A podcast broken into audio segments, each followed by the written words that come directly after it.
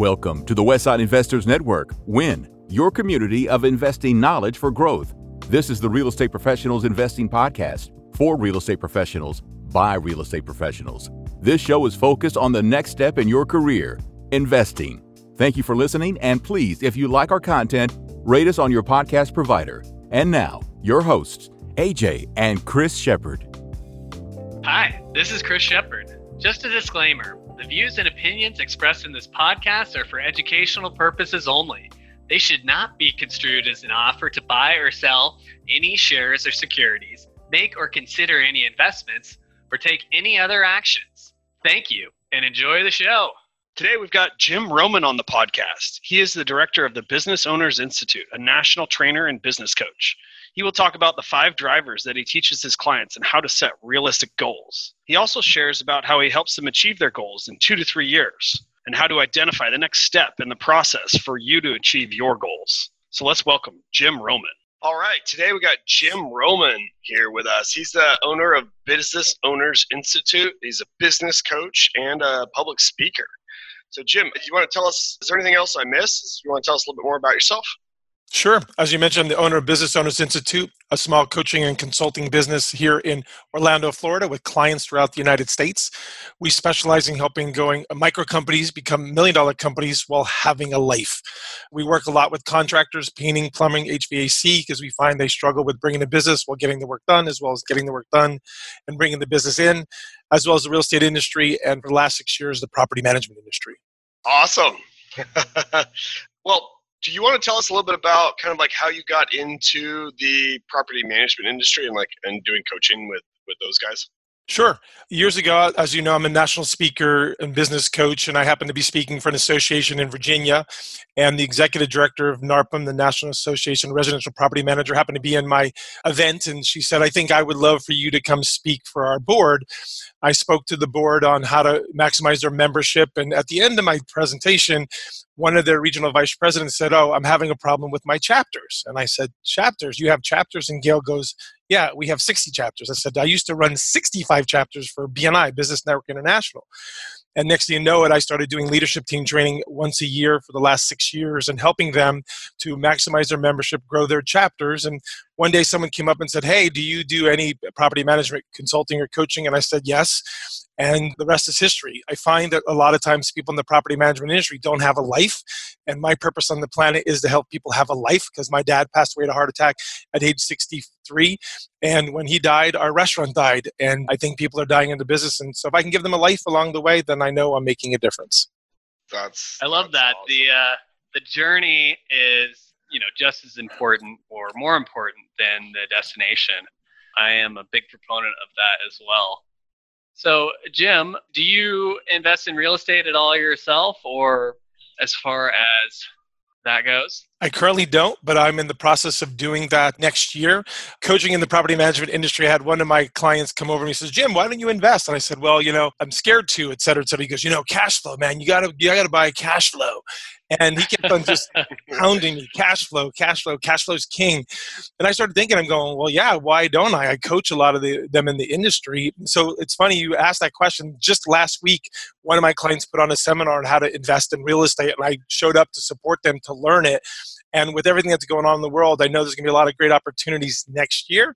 And so I will be buying most likely a duplex, renting out the other side of it, getting a property manager to run it, build up some more cash, then rent out the second half, and then go into my next property from there. That is a great plan. That's part of the reason why we started this podcast is because we want to encourage mostly real estate professionals. It's the real estate professionals investment podcast and to take that plunge. And so it's awesome that you know you've got it got a solid plan in place and you're ready to take action. That's incredible. So when you're coaching, like what do you, what do you kind of usually start with with a new client? Like where where do you begin? Well, the first thing is to find out what drives that particular person. We have five drivers that we have uncovered and discovered in the 20 years we've been doing this business. The first driver is why do people do what they do? What is their purpose and passion behind their profession? A lot of times when you ask somebody why do they do what they do, they always say, oh, to make money. Well, beyond that, they go, what's beyond that? I think there's a lot beyond that. The most successful people I found in any industry, if they have a purpose and passion for their profession, they perform at higher levels. So that's the first driver. The second driver is where do you want to be beyond your business, your dreams and aspirations? When I ask people if your business is running without you, you had plenty of money, what would you do for fun? And the number one answer is, I don't know. The business has been running me. I haven't been running it. And so I don't know. And so finding out their driver to their dreams and aspirations, and that really makes a big difference. And you can see people's spirit lift. When you find out, get them to dream again, they start to lift. And so asking the five drivers question specifically, why do you do what you do, your purpose and passion, and where do you want to be beyond it, your dreams and aspirations? Yeah, definitely like digging into why is something we talk about a lot here too. Just you have to have a really strong why. I know for me, my why is freedom.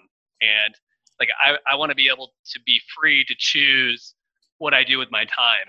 And before we started, we were ch- talking about the one thing team goal setting retreat and like just taking that day, day and a half, really trying to figure out, you know, what what actually does drive me. And I realized it is it is freedom. My dad our dad, AJ, and I have the same dad.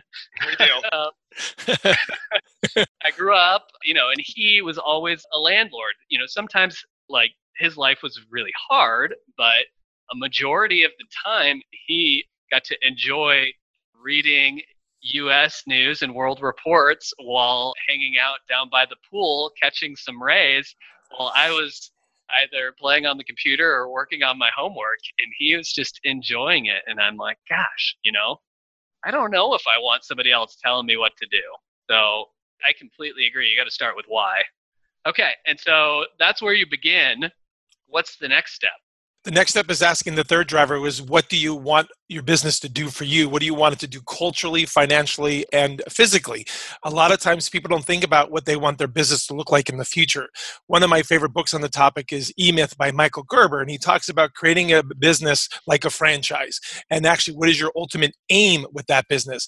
And it's amazing so often we think about today and what our business looks like but we never talk about what it like it looks like in the future and if we're not looking towards the future how do you know you achieve it? How do you know you don't surpass it? And so figuring out what that business would look like from people, processes, and profit perspective makes a big difference. And that's where we're really good with my background in working with a lot of different industries. I've figured out the operations side of it and getting the work done in a way that gives them the life that they want. So what do you want from your business financially, physically, and culturally is the next step. Yeah, AJ has been trying to get me to read E Myth again. what have you been taking away from it, AJ, on your your latest read? On E-Myth or the my the other books that I've been reading? Well, you just read E-Myth.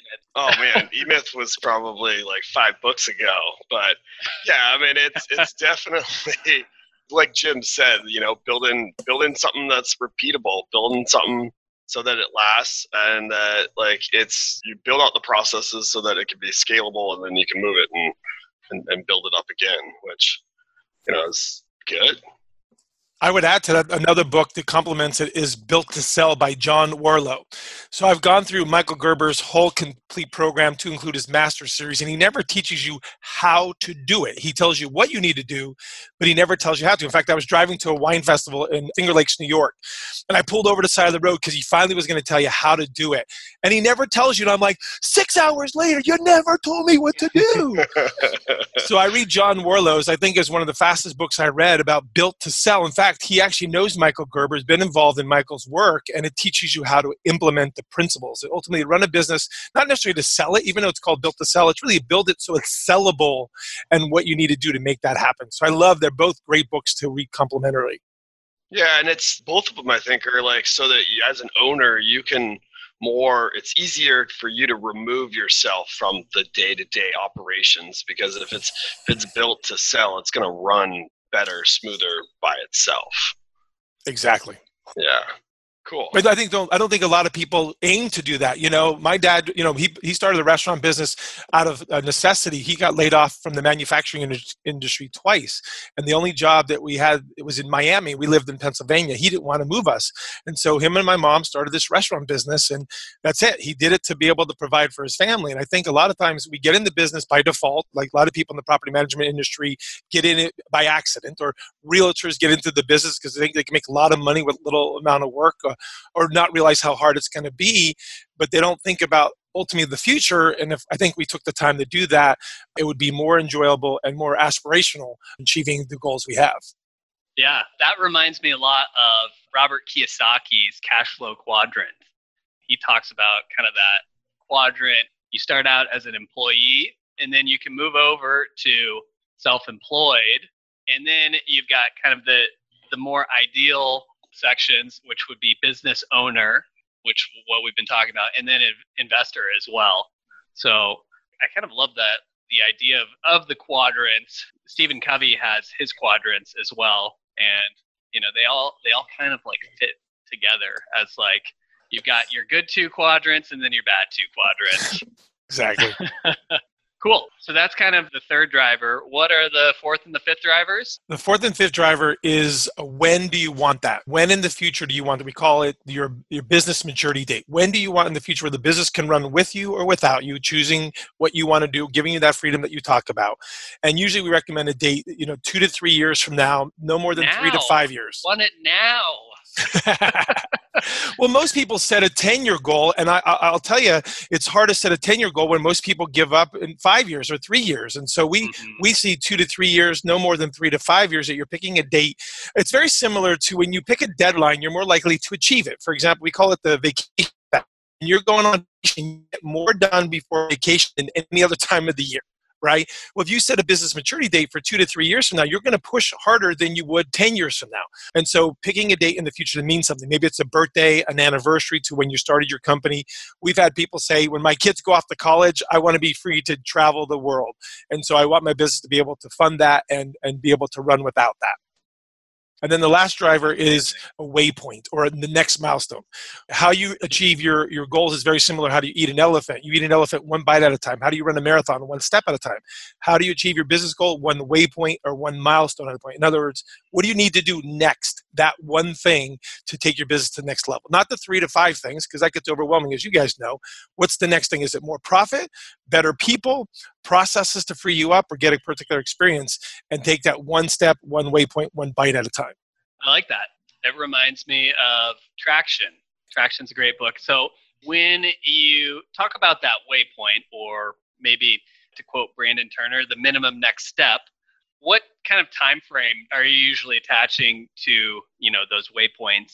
And is that like a consistent amount time frame, or is it something that you you know like are you working on something once a month, or is it once a year? or once a quarter so typically how do we get to the waypoint? Because a lot of times people have they're, they're, overachievers.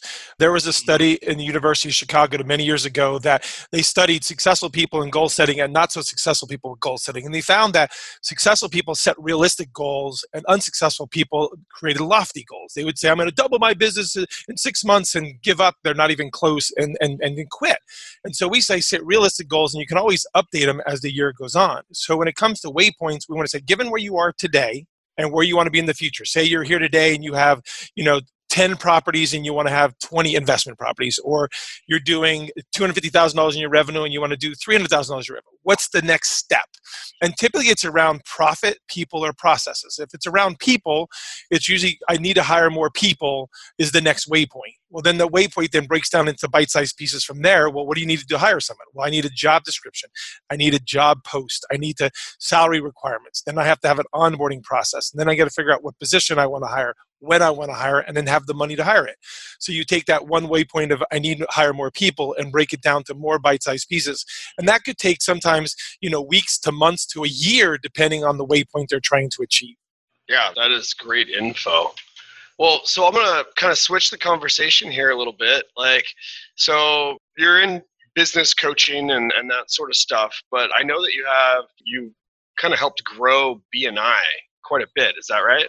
That's correct. Yes. Yeah. You kind of want to tell us a little bit about that story and, you know, kind of how that relates to your coaching now, too? Yeah, I would love to. So I got involved in BNI back in 1999. My claim to fame is growing from zero members to 1,600 members in just six short years. I also was able to start 20 chapters in one year to be the first and only area director to be inducted in the BNI Hall of Fame. And what I was able to do that was I built my circle of influence. I built my network. I didn't think of it at the time because it was a I was doing it to build my business and make a difference. The next thing you know it, I became Mr. Networker in in Virginia, and I was like, okay, I wasn't I set out to do that.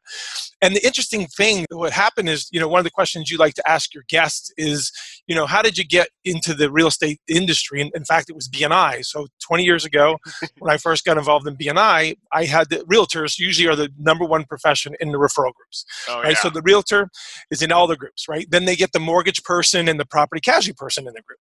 And I learned really quickly that the realtors weren't making any money and they would come to me and say i'm not making any money so i started to study their chapter and i realized they had the wrong mix see a lot of times realtors will get a mortgage person a property casualty and a closing attorney well the problem with that is where do mortgage people get their referrals from realtors where do property and casualty get their business from mortgage and realtors and so on and so on so the referrals flow down and they don't flow up and I knew really quickly I need to make realtors money or they're not going to stay in my network. And that's really how I got into the business and how I was able to build 65 chapters in my time of doing that.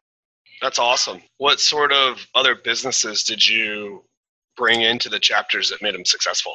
Sure. So helping out the realtors, I would figure out who knows people who are in transition or moving or something like that. So I would teach the realtors to get in there. Number one would be a moving company, oh, a yeah. assistant living facility, a divorce attorney, and a painter. What percentage of people going through divorce are going to have to sell their house? At least 50%, right? and it's funny how many times I say that to realtors, they're like, oh, I never thought about that, right? Assisted living facilities, people moving into assisted living facilities, what percentage are going to eventually have to sell their house? 50% up towards 100%. And so now the referrals are flowing up while the referrals are flowing down, and it creates that ecosystem, right?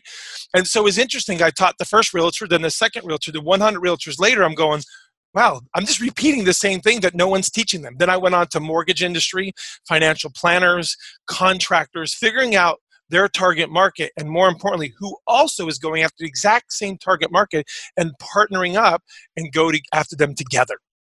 Yeah. That is a ton of value to add. That's really, it's a great way to look at it. Like, I was in a group called LeTip, and probably you're probably familiar with it. I am. Yep. Essentially, it's the same idea, but you know, I was in that group for three or four years, and it, as the property manager and it was extremely difficult to to get leads and and I just had zero idea but having you explain it this way makes a ton more sense. And I'm sure that they tried to explain it to me that way too but I just didn't hear it the way that I did just now so that's awesome info. I don't think they teach it. I mean, I learned that from my mentors that, that taught me how to make, you know, industries money. They teach contact spheres, you know, your traditional people you do transactions with. I call it a transaction power team, but you want a prospect power team, people who target the same prospecting people that you do. For example, I teach property managers how to, whether it's in LeTips, you know, BNI or other referral groups, who you ask for is who people see. For example, I would always say to people, you know, through a show of hands, how many people here know somebody who invests in real estate? And everybody knows somebody invests in real estate. But who here knows somebody who has three or more properties? How many people here know six or more properties? That would be a good referral for me because someone who has six to eight properties, it's starting to become a job and they don't want the job. They just want the income. And as a property manager, I can take over the job. They can keep the income. And inevitably, if you know somebody who has six to eight properties, which is usually the investment advisor, the CPA, and the close personal friend, that's how you're going to get referrals by spotting that opportunity that there's some pain that you can solve in that example. Yeah. I don't think that we've actually like targeted those for our actual property management company as referrals. So that is a, a good little nugget right there. I appreciate it. Well, so as you were going through and growing this these these BNI chapters, like what like what were some of the pains and struggles in in growing? I mean, I know that you said, you know, we we sort of talked about like built to sell and so you're telling us that these chapters you know was kind of like a repeatable thing but like certainly like the magnitude of of all that there had to be some challenges with that Oh yes. So funny story. So when you go to director training, they'd tell you that, that if you get the 20 chapters, the director makes money. So I got the 20 chapters, as I mentioned, and I went to my my my mentor boss and I said, Hey, I'm not making any money. He goes, What do you mean? He goes, Well, they said at training that if you have 20 chapters, you make money. He goes, No, the executive director makes money. What do you mean? He goes, hmm. I make money if you have 20 chapters. And I'm like, well, how do I make money? He goes, well, you got to get more chapters. How many chapters you need? I go, I don't know. So we figured it was 32 chapters. I needed 32 chapters based on my expenses at the time. That if I got to based on my commission, I would make money. And so I got the 32 chapters. And as I was getting the 32 chapters, started becoming overwhelming. Right? I couldn't do it by myself. And one of my mentors said, You should get ambassadors. I'm like, What are ambassadors? These are people who love BNI, getting results from BNI, want to give back because they believe in givers gain, and give them an opportunity to help you manage it all. And I ended up that year creating one of the most best ambassador programs in the country out of default, just because I needed to be able to manage the region upwards to 65 chapters eventually and be able to develop and manage volunteers is not easy. And so so finding the volunteers giving them value and then helping it be a win-win for everybody was was what one of my biggest challenges and i was able to get past that.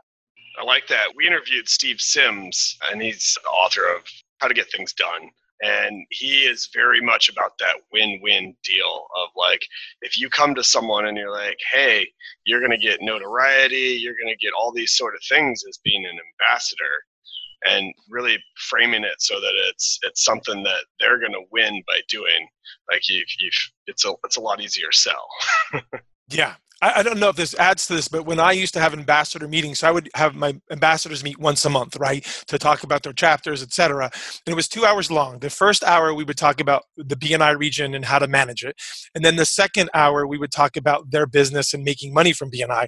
And it was a horrible, horrible success. I did not do very well. And so I realized really quickly I needed to reverse it. So the first hour was about how do they make money as ambassadors? How do they get the most out of their membership? And then the second hour was about how to manage their territory. Before I could even switch the agenda, they switched on me because I believe I helped them first, and then in turn, they wanted to help me second. Yeah. How do you think that that can relate to employees and working with people i mean maybe that you're, you're paying them as well yeah, I think one of the things you could do that, you know, going back to the five drivers, is we suggest all our clients to have monthly mentoring meetings with their teams. If you want to save time, you want them to be more effective, meeting with them and, and working on their drivers makes a big difference. And so the, these meetings are led by the employee, the team member, and you're there just to be a resource to them. Number one, what happens, they feel valued that you're taking time for them. Number two, you're not dictating to them what they need to be doing. They're sharing with you what they need to help with and or challenges. And I find that a lot of times they don't have a purpose and passion, and so they're not going to perform as well as you would like. You don't tie their dreams and aspirations for their personal life into their business life. And so it's really just a job. And if you're looking at the bigger picture, you tie those two, their purpose and passion, their dreams and aspirations tied into the company, you'll you'll have exponential results from that. I like that a lot. We've kind of tried to implement something similar, a financial goal setting book club for our employees, and we're reading The Go Giver this month. But previously, we've read Set for Life, Millionaire Real Estate Investor, and The Simple Path to Wealth. And, you know, and, and the whole purpose of the book club is for them to attain financial freedom, you know, so that they don't have to work for us. And it's had mixed success. Um, but we're going to make a couple tweaks. I love the idea of having, you know, like a one-on-one meeting, maybe at the halfway point of when we read the book. Be like, "How's the book coming?" and you know, and then what are you know what are some of the goals that you want to work on, and how can I help? So well, you, it reminds me of two people I was talking to. Some one of my coaches is Credit Christie. Credit Christie realized how powerful credit can be, and that most people don't know how it works. And then the second side of it, how how to save money, how to make money, how to you know grow your money. And when interviewing people they don't know how to you know balance a checkbook. They don't know how credit works. They don't know how interest works.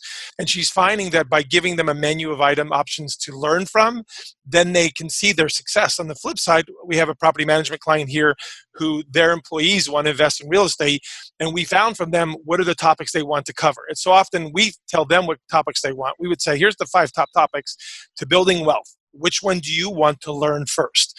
Which one do you want to learn second? And let them sort of pretend they're choosing, but you're giving them, them those options. I like that. Yeah. So AJ and I just hired a new operations manager for our property management company, and we're very excited. And it's like going to really affect our corporate structure because, like, we're going to have somebody else other than us in charge of our teams. It's it's a little scary, but it's all based on the idea that you know we hope that we can build this business that will run itself even if we you know take a little bit of time off. Obviously we can't leave it forever and expect it to keep continuing to make money. Do you have any experience shares on like trying to implement that that person at the top Yes, several approaches. What we call it getting your number two to think like number one. So often you know business because you built it from the ground up. They don't necessarily know business. And there's several tools that I recommend. One is to read eMyth. eMyth is a, you know, eMyth, there are three books that I recommend every number two, every oper- operations person read. It's, it's eMyth, to Built to Sell, and then the third book is Small Giants by Bo Burlingham. And what I love about Small Giants, it's Jim Collins who wrote Good to Great. He's quoted as saying that good to great is for big business as small giants is for small businesses and what i love about small giants it talks about six companies who chose to be great versus huge and the six different approaches to doing that i only knew one way to build a business the way i was taught right but then reading Small Giants, I found six different ways to build a business. And then I get to choose if I like number one, two, three, four, or five, or a little bit of two, a little bit of one. And so I think giving them the tools mentally to know what you know, and those are the three books. I'm reading right now, since you talked about traction, Get a Grip, and I'm in chapter two, and it's mind blowing, right? Chapter one talks about the visionary, chapter two talks about the integrator. I can only imagine where that's going to take us. So, again, I haven't read the whole book, I'm only on chapter two because it's just so amazing. Imagine what it's like running a company with two visionaries. Yep, that was in chapter one. I was reading. Oh, I mean, oh, this has been what was wrong with me this whole time. Oh my god! like, I mean, I was so overwhelmed how accurate it was, and I've always known I need number two, but this just made the value to, that, that that's going to be done by this year, as that we're definitely bringing that number two in no later than this year. Awesome. So, Jim, what what are you working on right now? What's what's exciting in your life? What are you focused on? Right now we're working with the real estate industry. As you know i've been working with the property management industry for, for six years now real estate for 20 years. And we've had very huge success with contractors plumbers painters hvac over the years because they struggle like i said earlier in the episode from bringing a business to getting the work done and getting the work done from bringing a business. And i think most business owners think one or the other. And the secret to success is to be able to manage them both at the same time and I'm sort of trying to build a network for that network of people who need a plumber, painter, and contractor and say, hey, Jim, do you recommend a painter, plumber, HVAC person? I, yes, I've coached them and they can handle your volume because you know in the property management industry, it's hard to have a deep bench to refer. And then you have the contractors who can't handle anymore and say, stop. And the best are already booked and they're very expensive. And so someone said you should just build a Angie's list of contractors, but it's Jim Roman's list of contractors that can handle the volume. And so that's the latest thing that I'm super excited with my BNI background and my contractor and real estate background. I'm thinking maybe I'm on to something, and maybe I don't say this publicly, but that's what's exciting for me this year. That's really cool. Yeah. Send us the list. that's really cool. Like as a property manager, I can totally, you know, like we have that problem. You know, we need good contractors and I've recently been spending a ton of time with our maintenance team. It's like we need to be recruiting new vendors every week and training and like and, and we have to train those vendors and we have to give them our expectations of you know this is the level of quality and and the level of service that our tenants expect from us. And it's it is so hard to provide you know to have that consistent level of service when vendors are so far booked out. I, I mean honestly there's a shortage of labor when it comes to technicians and plumbers and electricians and i don't see the problem going anywhere so i think you're onto something thanks awesome well should we get to our last four questions let's do it you ready? Yeah. All right. Ready. All right. All right. Here we go. First question is What's one piece of advice you would give to your 25 year old self? I would tell myself at 25 do not be afraid to sell. In fact, look at selling as serving. And I would say read the book, How I Raised Myself from Failure to Success in Selling. I was in 1993, which was, you know, 25 years old when I was 25, I was afraid to sell. In fact, because I didn't sell, I went broke and bankrupt.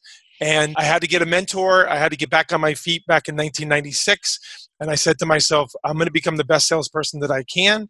And now I don't look at selling as selling, I look at selling as serving. So that's what I would have told my 25 year old self. I like that. Selling, Selling is is serving. serving. Yeah. Yes. I mean, it really goes with the go giver. All right.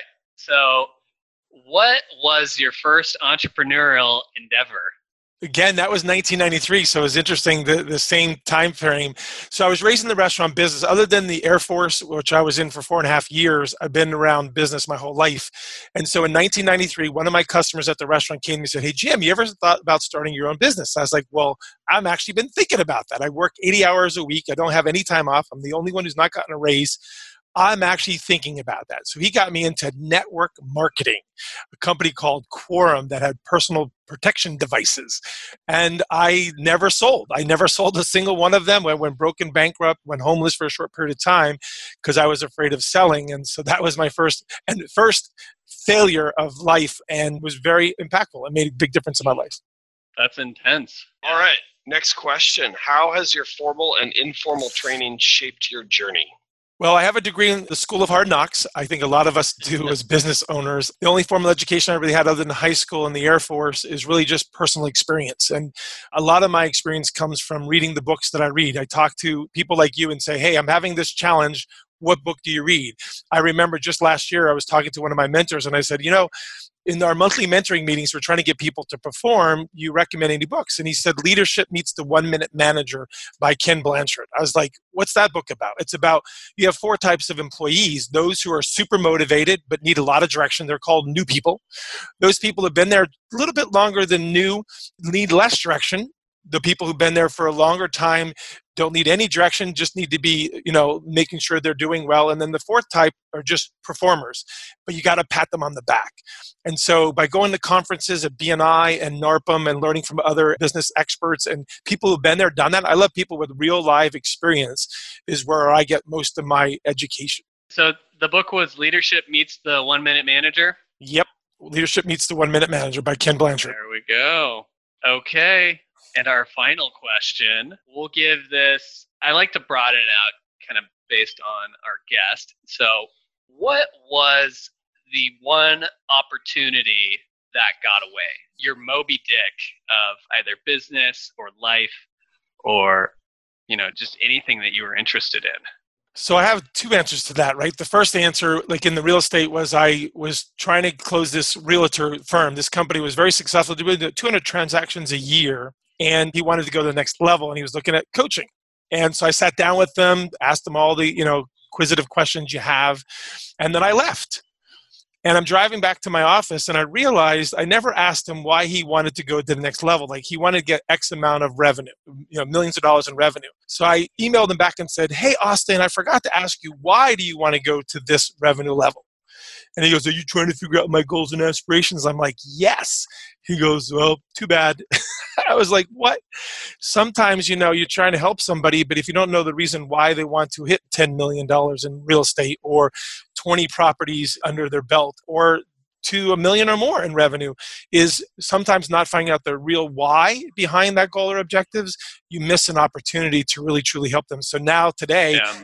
i want to ask people why are we doing this if everything was equal why and saves marriages saves their life saves their community and it's more about than the money for me and so that's the one that got away that i won't forget Yeah.